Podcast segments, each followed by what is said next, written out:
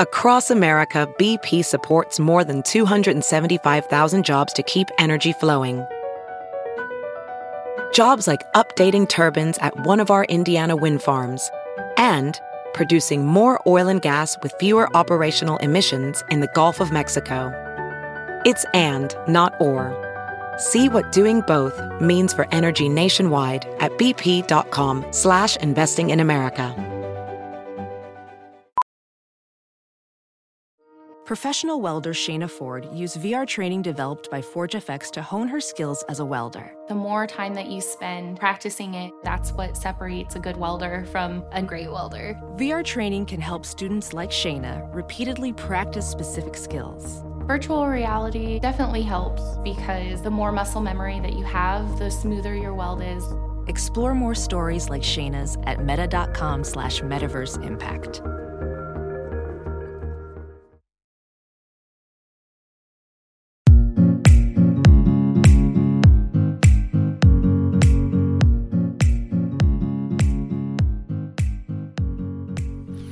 Hey guys, and welcome back to another episode of the Dream Bigger podcast. I'm your host, Siff. I'm the founder of Arrae and Icing and Glitter, and on this podcast, I chat with thought leaders and experts who inspire, motivate, and help you live your best life. So let's talk about fear.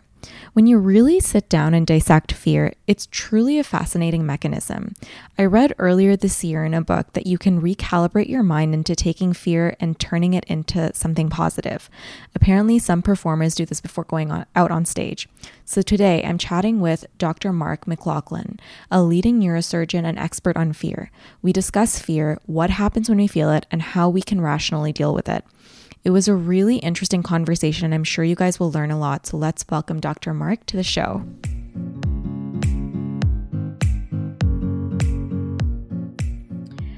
Okay, so the first question I have for you is Do you remember your first real run in with fear?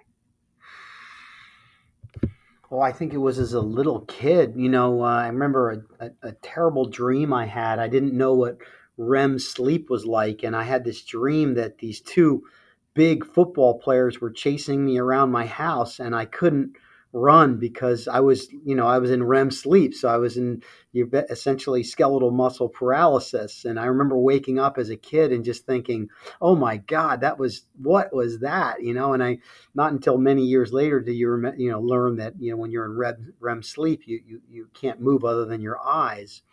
So that was really, I think, my first experience. And then as I became a little bit older, I started started the sport of wrestling, and um, it was mm-hmm. something my brothers did, and I got into. Uh, and it, I think that's really the first time I, I really started experiencing uh, levels of fear that were significant. And you know, for for for anyone who hasn't wrestled, just you know getting ready on the side of a mat getting ready to step into a ring with somebody who maybe looks older than you maybe looks bigger than you um, and you're going to go out and compete against them it's it's a huge huge um, dose of fear. And, and that's what i think the sport of wrestling is. For for me as a coach it's like a fear laboratory. And so when i coach youth wrestling now I love to sort of see what's on the on my wrestlers' minds, the kids' minds, because you know you can see some of the software that's in their brain and how it's functioning, and a lot of times, you know, they're focused on the size of the person or the age of the person, and and you know you and you try and refocus them into no no no we're going to talk about you how much you've prepared for this and how much you're ready for it. Don't worry about what he looks like. That doesn't tell you what this what what his skills are and so the, the coaching youth wrestling has really has been fun for me because I, I can see fear um, in, in, kids and I can help help them work through it. And not only in, in young boys, but also in girls. And wrestling, girls wrestling has become a huge sport. So it's really neat to see how, how these kids deal with it and how you can tweak it here and there so that they can have, you know, better coping skills to perform at their best. For sure. So I want to I want to go back a little bit in the sense that I want to understand exactly when you were interested in unpacking this notion of fear, right? Because I think for most of us it's not really an emotion that we think about too deeply. So my question for you is like as a neurosurgeon, how how do you get into really wanting to understand fear? It, well, it, what it's it started with as I began to practice neurosurgery, um, and even just in a, in a resident as I was learning, I, I realized this tremendous amount of anxiety that I had and my fellow residents had, um, and it was one of these. We were worriers. We had to worry about things, and um, and, and, we, and not only was it everybody doing it, but it seemed to me that the ones who did it the most actually headed a lot of problems off at the pass. They were more meticulous. They were they they thought of everything that could possibly go wrong before a surgery, and um, and they they were prepared for it. And so that was really my first taste of it. And you know, some people would say, well, anxiety. I mean, that's not fear, but really it is and having any sense of um, unrest, uneasiness, any kind of uh, anxiousness or unsettled feeling, that's a low level dose of fear. That's your brain sending a signal to you hey, there's something going on here that's not right. It's not consistent with what uh, what I expected. And and so yeah, if it becomes more and more uh, powerful, and let's say uh, a more significant deviation from what you expected, yes, then you're going to experience higher levels of what we call the fear gradient when you actually start feeling terror or or mortification or those mm-hmm. kinds of experiences. But and even low level anxiety, uh, in my opinion, is is a manifestation of fear. So, as a neurosurgery resident, I had this incredible amount of anxiety about, oh my gosh, I have people's lives in my hand. And then as a doctor practicing, I felt it as well. And so, as I began to um, tell stories about my experiences to to um, people at West Point, I was invited to speak up at West Point with the cadets, and also to my young wrestlers. I I started sort of analyzing uh, what what fear did to me, um, how I needed a certain level of it to really perform well, but when I had too much of it, it would impede my performance. And if I didn't have enough of it, I wasn't good either. So that's where I started really thinking about fear.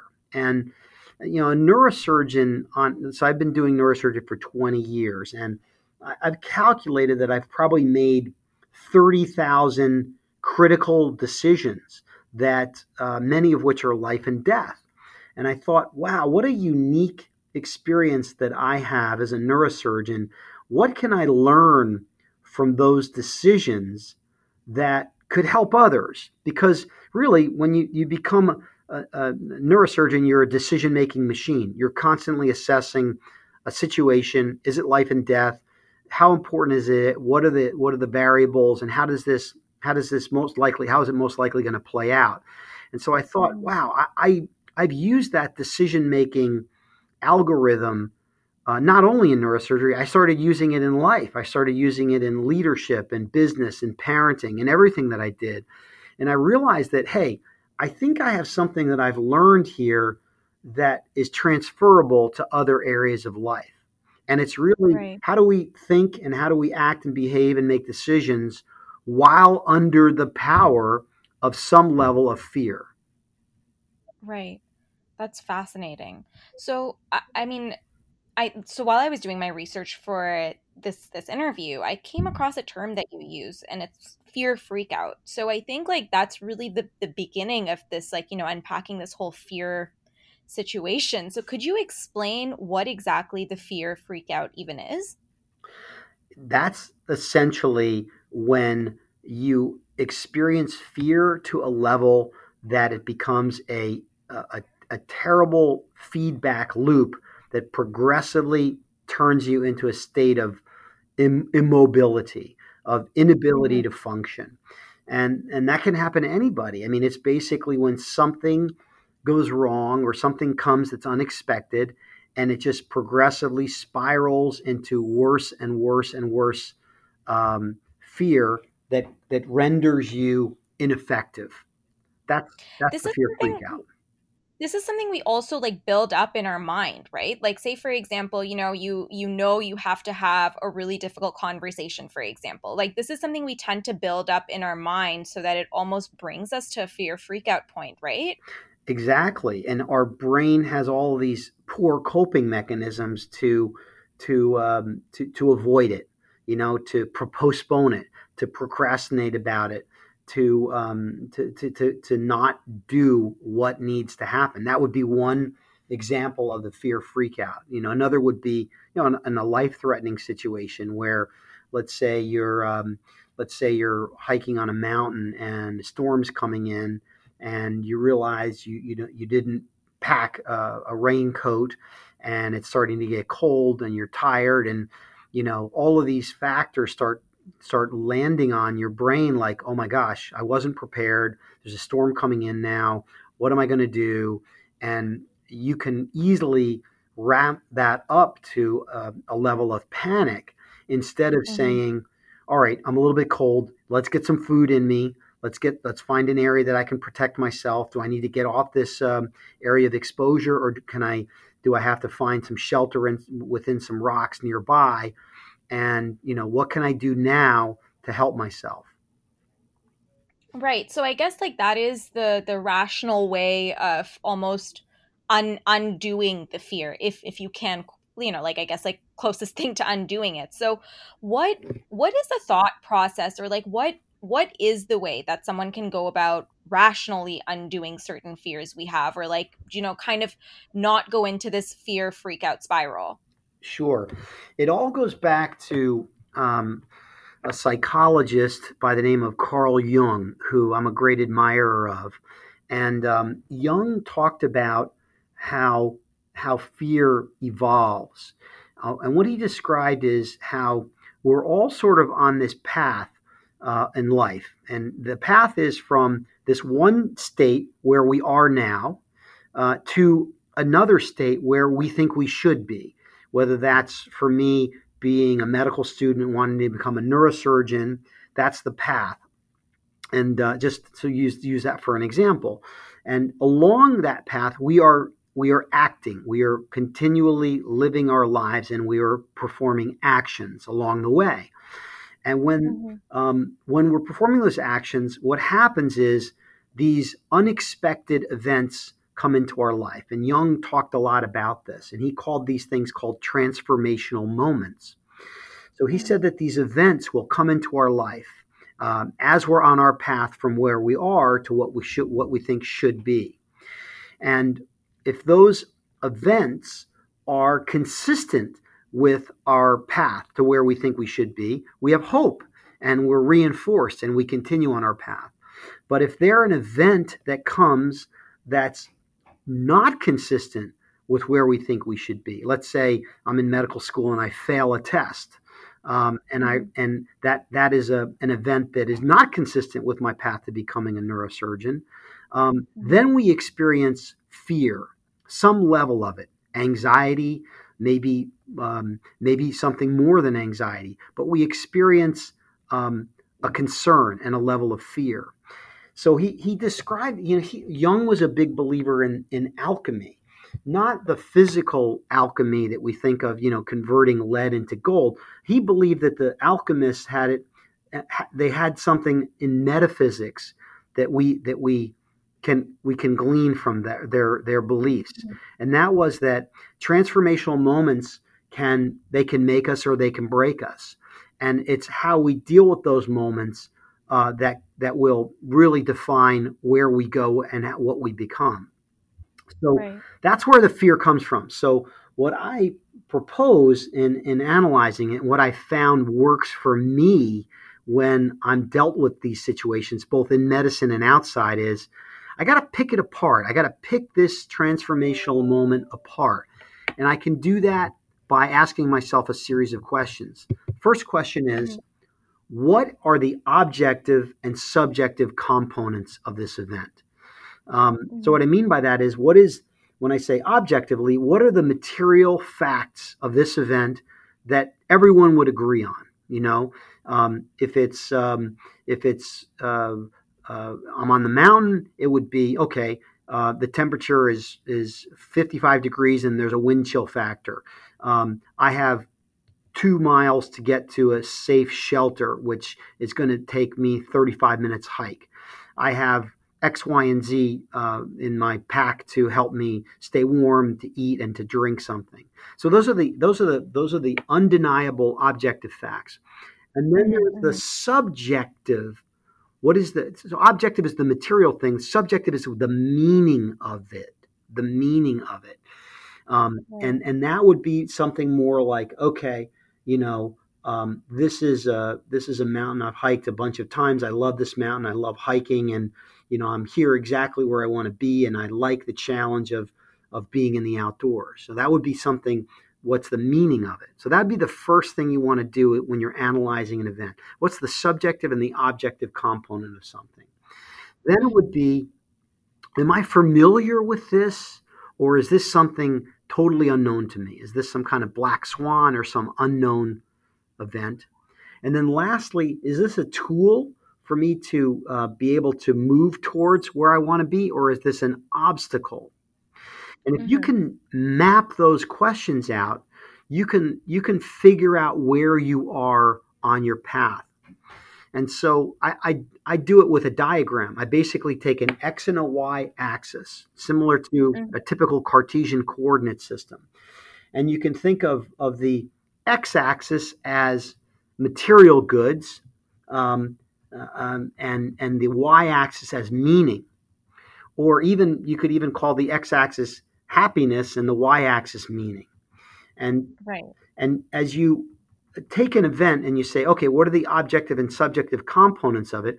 If you made the x-axis objective and the y-axis subjective, you could map out where you were in the four quadrants of that Cartesian coordinate system. And based mm-hmm. upon that, you'll know where you're at on your path. Got it. And so I guess that that helps you rationally figure out, okay, like I, I guess like kind of stop in your tracks if you're reeling out of control. Am I correct? Exactly. It can it, if you start thinking about a problem that is maybe becoming a negative feedback loop into the fear freak mm-hmm. out and you start unpacking it, that's the first way to break the loop. That's the 1st mm-hmm. way. And then knowing where you're at. So if you take the the x and the y axis, okay, and you got you have your upper right hand quadrant, okay? Mm-hmm. That's what I call the double positive. That's the flow zone. That's where everything is working exactly in concert with what you're expecting. So you are you've objectively gotten something positive, you're subjectively the meaning to that is high for you and you're in flow. Don't do a lot of thinking in that quadrant. Let your body and your mood and your gut determine where you go. But let's that's basically like if if you were on the mountain and it's like the perfect sunny day and everything is going well. You could still be in flow even in a dangerous life-threatening situation. You could if you're if if it's if if you have trained for it and you know mm-hmm. that exact that's exactly what you're fit for. Let's say you're on the rescue team and you you're out there you know right. that you're out there and you're going to help somebody who needs the help, that could be a, a, a total flow event for you.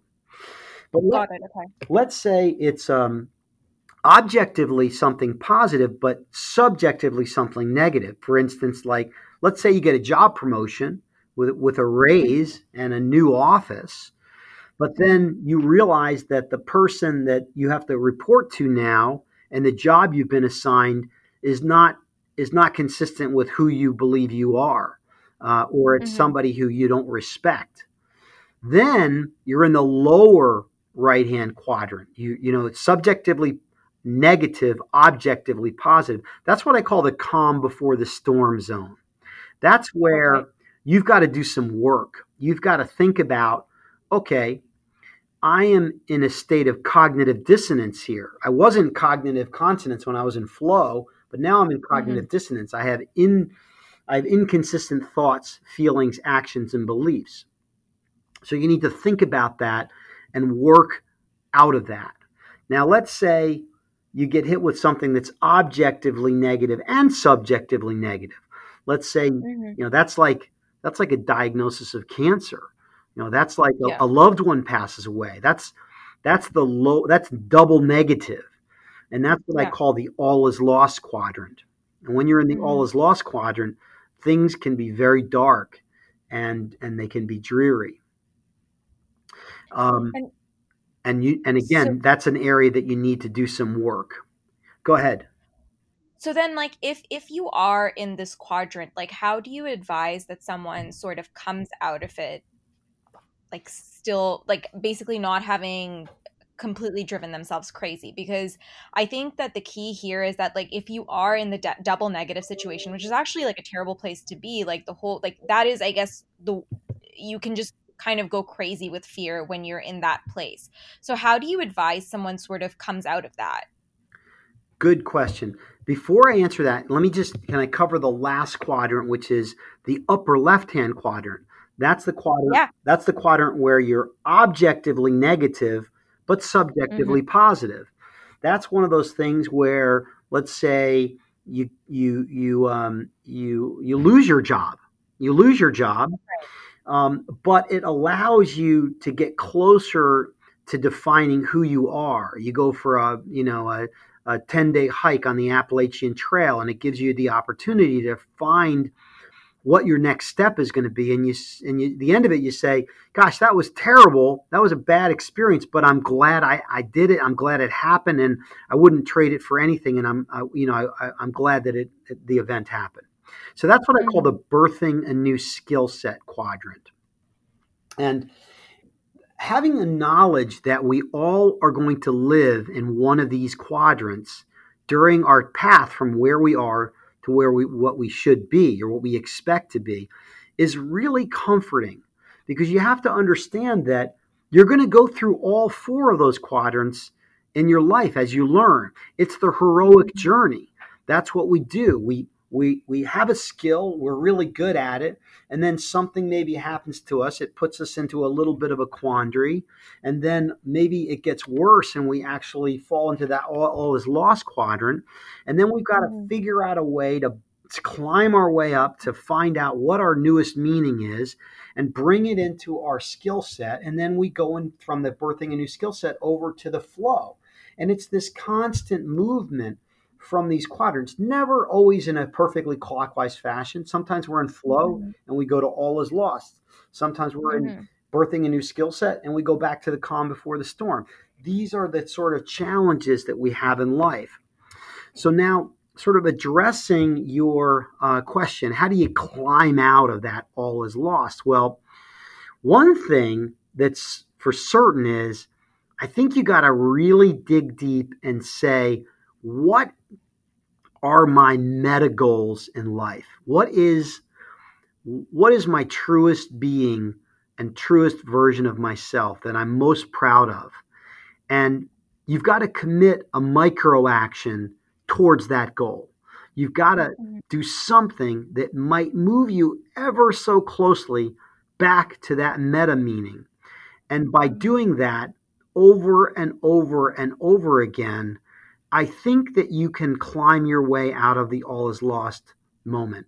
Um, one all is lost moment I'll share with you is uh, my brother in law, uh, who passed away a couple years ago. Um, when, when he got sick, and I was involved in trying to help him during his death. Um, it was it was a it was a terribly sad experience but it was yeah. one that I I said, okay, well, I'm going to help this person. I'm going to help this man land softly.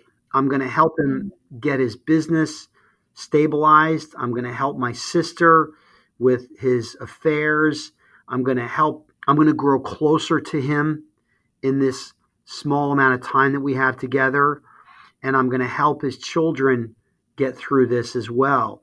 And so mm-hmm. it's one of those things where, all right, I'm going to be the, this is a terrible situation, but I'm going to be the best darn brother in law I can possibly be and the best brother to my sister that I possibly can be. And despite a terrible experience, you know, of of of you know seeing him deal with this terrible you know illness.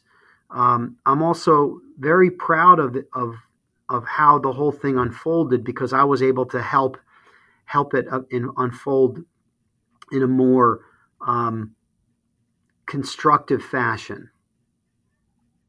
Right. Um, well, I'm really sorry to hear about your brother-in-law, but it's it's I, I don't know. I guess like that story is one of like a little bit of hope, where like you know you can guide your thoughts to sort of finding, um, I don't know. I guess like like something in in that situation to kind of help you climb out of it. Yeah, I mean, I like to follow the the belief that you can function effectively even in the face of failure. That's one of my mm-hmm. mantras that that's you can you everybody all of your listeners are going to experience this. This is when you've done everything right and something mm-hmm. bad still happens, right? I mean, mm-hmm. we've all experienced that. And um and if you that's why I think the the map of the axes can help you get through these experiences and help diffuse that fear freak out. And um, I tell a story about about um, uh, an experience I had as a young physician, and um, it, if it's okay with you, I'll share it because it'll help us illustrate oh, the, the, quadrants. So when I first started, I finished my training at University of Pittsburgh, and I, I had an extensive experience in pediatric neurosurgery and general neurosurgery. And then I went on to Emory and I did a, a complex spine fellowship.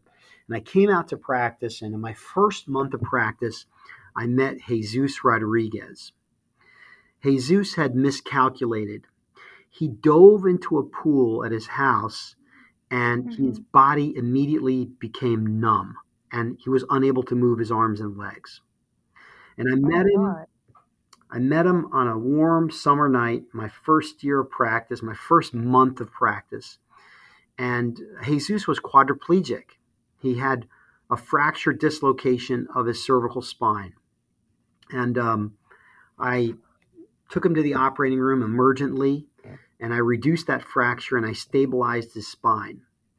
Mm-hmm. And um, his odds of recovering from that were probably like one in a 1000 mm-hmm.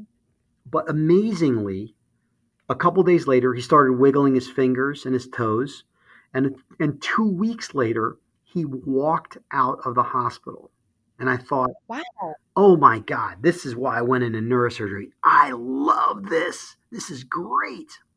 Yeah. And, you know, in, in truth, um, Jesus was a very, very lucky man, and I was a very lucky young surgeon to take care of him. Mm-hmm. A few weeks later, a young boy came into our emergency room. He had fallen off of a school bus and he had cut his face. His parents were at his bedside, and what they said to the ER doctor who called me down was, He's not acting right. Um, mm-hmm. Mom and dad owned a pizza parlor down the street, and Anthony was this eight year old boy who was like a bus boy and helping his dad. And dad's like, you know, he's he's my number one helper at the pizza parlor, but he's been dropping plates and he's been clumsy and he's been sleeping a lot. Well, a quick MRI scan showed that he had um, a tumor in the back of his head pressing on his brainstem. Oh my God. So I had just come off of, you know, taking care of Jesus, and I had this great training, this great training pedigree. And I was like, hey, I can fix him. He's a, you know, he's got a tumor. I can take it out and I can fix him. I, I, I love this little kid. He, was, he had a great sense of humor and he was this cute kid and he would had a smile on his face. And I just was attached to him. I got, I got attached to him.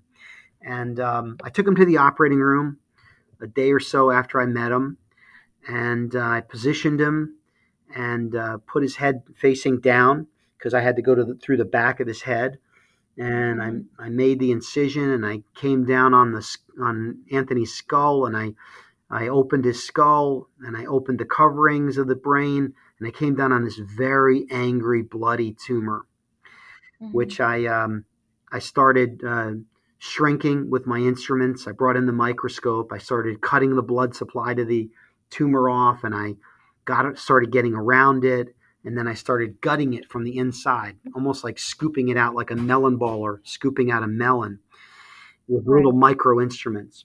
And I started collapsing it. And I started shrinking it and I started getting around it. And sure enough, five hours later, I shaved it right off of his brainstem, and the operation went perfectly. Mm-hmm. We took uh, Anthony to the uh, uh, recovery room in the ICU, and he woke up perfectly intact. And I thought, man, this is great. I love being a neurosurgeon. I was in flow. Jesus, Anthony, I was in total flow. Mm-hmm. But about 24 hours later, Anthony started uh, developing complications. He stopped talking. He started shrieking every time we touched his body. And Oh he God. developed a, a very rare complication called cerebellar mutism, which is where Mhm. patients they, they don't talk and they can't move. They become very apathetic and they just lay in bed. And he had this terrible, terrible case of this um, cerebellar mutism. I took him back for a scan. The scan looked clear. There was no tumor. The brain tissue Mhm. looked good, but he looked terrible and he was in a lot of pain.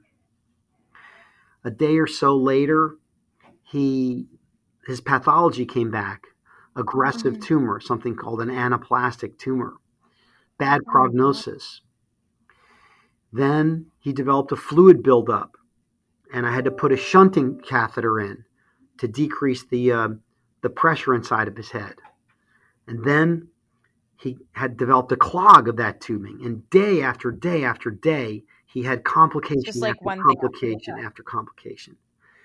And it was it was, I mean, he, he just I just saw this beautiful boy, who I thought I could fix, start slipping through my fingers, and Mm-hmm. see, I just saw the the pain that, and, that he was in and the suffering that he and his parents had, and I I was like, wow, this is not what I expected when I went into neurosurgery. This is not a feeling that I that I like. I, I feel responsible for this. I feel like I've hurt this boy, Mm-hmm. even though I was doing everything that I could. So Mm-hmm. I was in the calm before the storm. I was uncomfortable and I didn't know how to deal with something like that. Right. And um, he finally stabilized, but he was he was not the same Anthony that I saw when he came in the hospital, and I was concerned that he never would be again. Yeah. And um, he ultimately went to rehab and got his treatments and things. And but I, he left the hospital, but he never left me. And I, um, I continually thought about him and was concerned about him to the point where I said, I, I'm, I'm not going to do pediatric neurosurgery anymore. I just can't deal with feeling like this. I would go for these long walks at night and ask myself, you know, what, oh my gosh, like what could I have done differently? What, what, you know, what was it that I could have done differently to just, you know, that I could I have picked up his infection quicker? Could I have, Mhm. you know, uh, operated in a way that, you know, he didn't develop that fluid buildup? Could something I have done differently? And I, no matter how well the surgery I did on him, I, I constantly felt like I could have done something better. Mhm, mhm. So I actually shifted from the calm before the storm to the all is lost. And I, I felt really lonely, even being around great partners and a loving wife and family. I just felt really alone. And I felt like I had named this boy. Wow. So I, as I said, I, I stopped doing pediatric neurosurgery and I, um, I, I ultimately moved. I moved out of the town and I moved down to New Jersey and I tried to start a new practice. And um, I, I began practicing and I developed this practice. And fast forward 15 years, I started writing this book about fear and Mhm. grief and how I dealt with it. And I realized that I had to find out what happened to Anthony, even though I knew in my heart that he had probably passed away. Mhm. So I jumped on Facebook and I looked up the family's pizza parlor, which is still there. And sure enough, there's a picture of his mom and dad on the website. And I scrolled down a little farther and I saw this 24 year old man in a wheelchair with his parents. And I'm like, wow. oh my God, Anthony's still alive. Mm-hmm. I called his parents and I I said, I, I want to come up and see you. I want to come up and see Anthony. Can I come up and see you? I'm writing this book and my experience with you and with Anthony is profound profoundly affected me and I want to talk to you about it. So I, I drove up that weekend and I saw Anthony and his parents and you know, Anthony, he clearly has some deficits, but he's still he's still there with his family and his mom and dad were there and they were happy to see me and I I told him I said listen I wanted to tell you that you know I've I've always thought of you and and, and of Anthony and I've always kind of carried this feeling that I could have done more for him and I wish I had brought him brought him back to you the way he, he came to me and you know uh, they came they they they came to me and they gave me this big hug and they said, Dr. McLaughlin, like, what are you crazy? You're our hero. You saved our boy. He's still with us. He's part of our family. He's alive. Mm-hmm. And I just thought, wow, this is wow, this is not the way I thought about Anthony. I thought about Anthony as one of my one of my failures. And like you built it up into something in your in your head. exactly, exactly. And I I I got in my car that night. They showered me with gifts and love, and they gave me a plant from their um, their their the restaurant garden that had been there since they started their restaurant. And I Oh, I got in the car and I was like, oh my god, I had this story all wrong. You know, I I had it all wrong. I, I did fulfill my purpose and for Anthony, and I did keep him here on Earth. And yeah, he's not the same, but that's not because of me. That's because of the de- devastating disease that he had. And it was really uh, it was an amazing feeling and i called my co-writer sean and i said sean i got to tell you i finally had the story of the end of the anthony and it, you're not going to believe it and i told him the whole story and he said mark you're to he goes we're to put this right next to jesus rodriguez we'll put it in the same chapter and i said sean that makes no sense why would we talk about jesus rodriguez who's this miraculous recovery and and Anthony, who's this the, the sad story of a boy who's who has, whose tumor altered his life trajectory, and he's like, Mark, you don't you don't get it. I'm like, what do you mean I don't get it? He goes, you you tell a story of Anthony, and you say, here's a man who's paralyzed, and you make him walk again, and you say it's luck, and then you have a a boy who's got a terrible, devastating tumor, and you save his life, and he doesn't do well, and you say it's your fault. that is fascinating. Wow, it's it- so true. It's an impossible standard to live up to, isn't it? It's impossible. Uh-huh, yeah. So what I say when I when I tell the story of Anthony's, I went around from the flow zone to the calm before the storm to the all is lost to the birthing a new skill set. And Mhm. I I I guess I'd want to put this question out to all of your listeners is, and that is who are your Anthony's? Who are what events have happened in your life that you're holding yourself to an impossible standard to? And when are you going to realize that you don't have to hold yourself to that standard?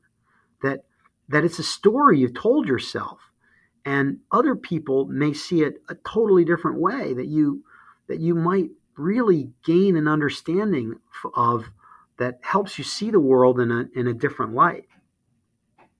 That is really, really, really fascinating. And honestly, like I think it's a it's an it's a really interesting thought because it kind of helps you reframe the way you think of things. Exactly, exactly. Um, I had a, a police officer came up to me after I told the story of Anthony, and he said, "You know, I I uh, got called to the scene of a fire one time, and the fire department hadn't gotten there yet, and I got six people out of the house, and they told me everybody was out, and I was sitting there high fiving my friends, and then five minutes later, the fire department got there, and they found out there was another person in the house who had burned to death, and I've oh, never ever forgiven myself for not mm-hmm. getting that person out. And I said to this guy, I said, "Oh my gosh, like you saved six people and they told you everybody was out." It's so oh, obvious to the outsider, you know? It's so obvious Yeah. to somebody who's outside of that story to say, "You're a hero." But we we can hold ourselves to impossible standards and we oftentimes are kinder to others than we are to ourselves. I mean, it goes back to the like your initial um, interest in this topic with Carl Jung. I mean, you hold yourself to such high standards, and if you don't, if you fall short of that, automatically it's that that response. You know. Exactly. Exactly. And uh, it's an So important lesson to learn. For sure. So my next question for you is then like I know you've used this term cognitive dominance. What is that?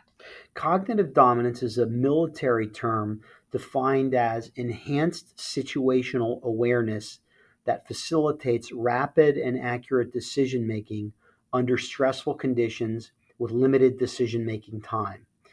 So, really, what it is, is it's functioning effectively in the face of fear, in the face of Mhm. fear and limiting factors.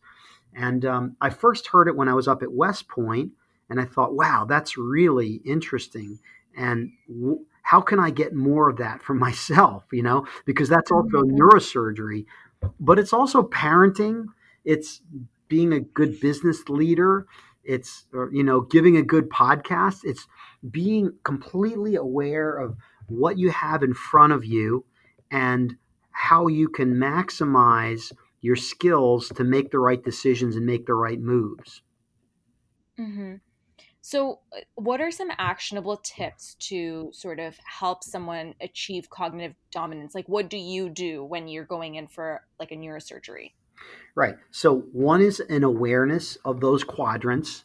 That's important for me because that's that will help guide me if an unexpected event comes, I can unpack it as quickly as I can and understand where it sits on my map. That's number 1. Mhm.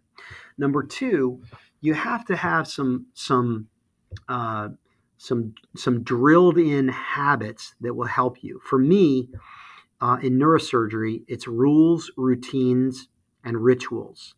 And um, so, and, and, again, this this is transferable to any situation. So the rules of neurosurgery are very, very um, burned into your brain at a very early age. So one of them is, you know, never worry about a patient alone. Um, always leave a drain. Never cut what you can't see. Those are the kinds of things that guide a neurosurgery resident to stay out of trouble. So if you're thinking Right. about something and you're worried about it, why are you worried about that alone? But that's a transferable skill for life too. Like if you're worried about something and you feel alone about it, don't worry about it alone. Share it with somebody who might give you another perspective to solve it. So, Mhm. so those are the rules. And then there are routines, and that is these are the things that I do every time in the same order before a surgery to get my body moving and, and to promote the environment of flow. You can't always live in flow. We talked about that. In fact, life would be pretty boring if you just lived in flow. But you Mhm. want to promote um, the opportunity to get into flow. And that is with your routines. So for me, that's uh, putting the MRI scans up of the patient before you know I um, start the surgery and look at it and plan it. It's, it's some, a routine I use called my five P's, where I before any surgery I pause. I think about this patient, exactly who they are, and what this disease has done to them. Um, and then I think of a plan. I put out a positive thought, and then I say a prayer. So those are that's my routine before every surgery, and that's again Mhm. that's something that gets me in the mode of performing. And um, and then there are rituals, and rituals are they're a little superstitious. You know, they're like wearing your lucky socks before a big event. You know, and they again those are little things that give you a little bit of an edge, and and I think every high performer has those. I love that. That's really, really interesting. Um, so I- know that, like, I mean, we were talking about this a little before we started the interview, but I know that you are a proponent of things like meditation, right? So I'm wondering, like, what does meditation have to do with mental health and sort of making you show up as the best version of yourself? Great question. When we experience fear, you know, our sympathetic nervous system starts to take over. And you know what? It's Mhm. been very effective for thousands and thousands of years to help save our lives. But now, when threats come at us, it's not the saber-toothed tiger. You know, it's not the lion in the camp. It's somebody criticizing us in a boardroom. So that mm-hmm. sympathetic storm that you can get when something unexpected happens or when some threat comes to you, we need to figure out a way to suppress some of that surge. And meditation is a great way to do that because meditation trains the parasympathetic and the autonomic nervous system that's sort of the, the counterbalance of the sympathetic nervous system.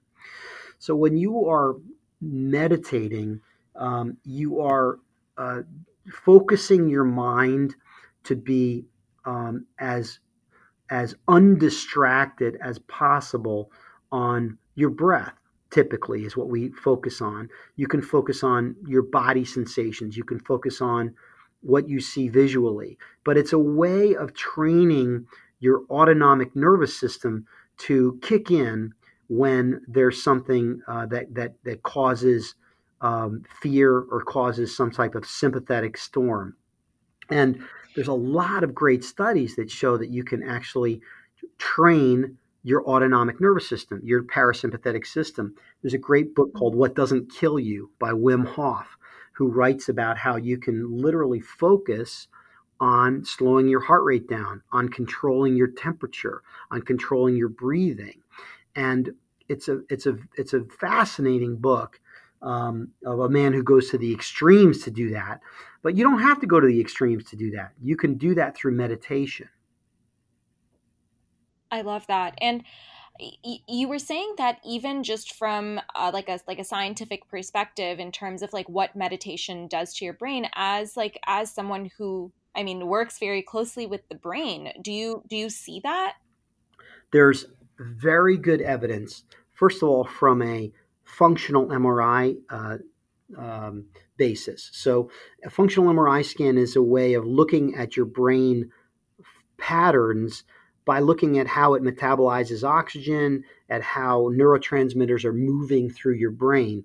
So, we can literally follow the tracks in your brain uh, with these types of MRI scanners. And the functional MRI scanners um, scans of um, people who meditate on a regular basis clearly show strengthened pathways in um, in neural circuitry that is associated with calm, cool, and collected thought.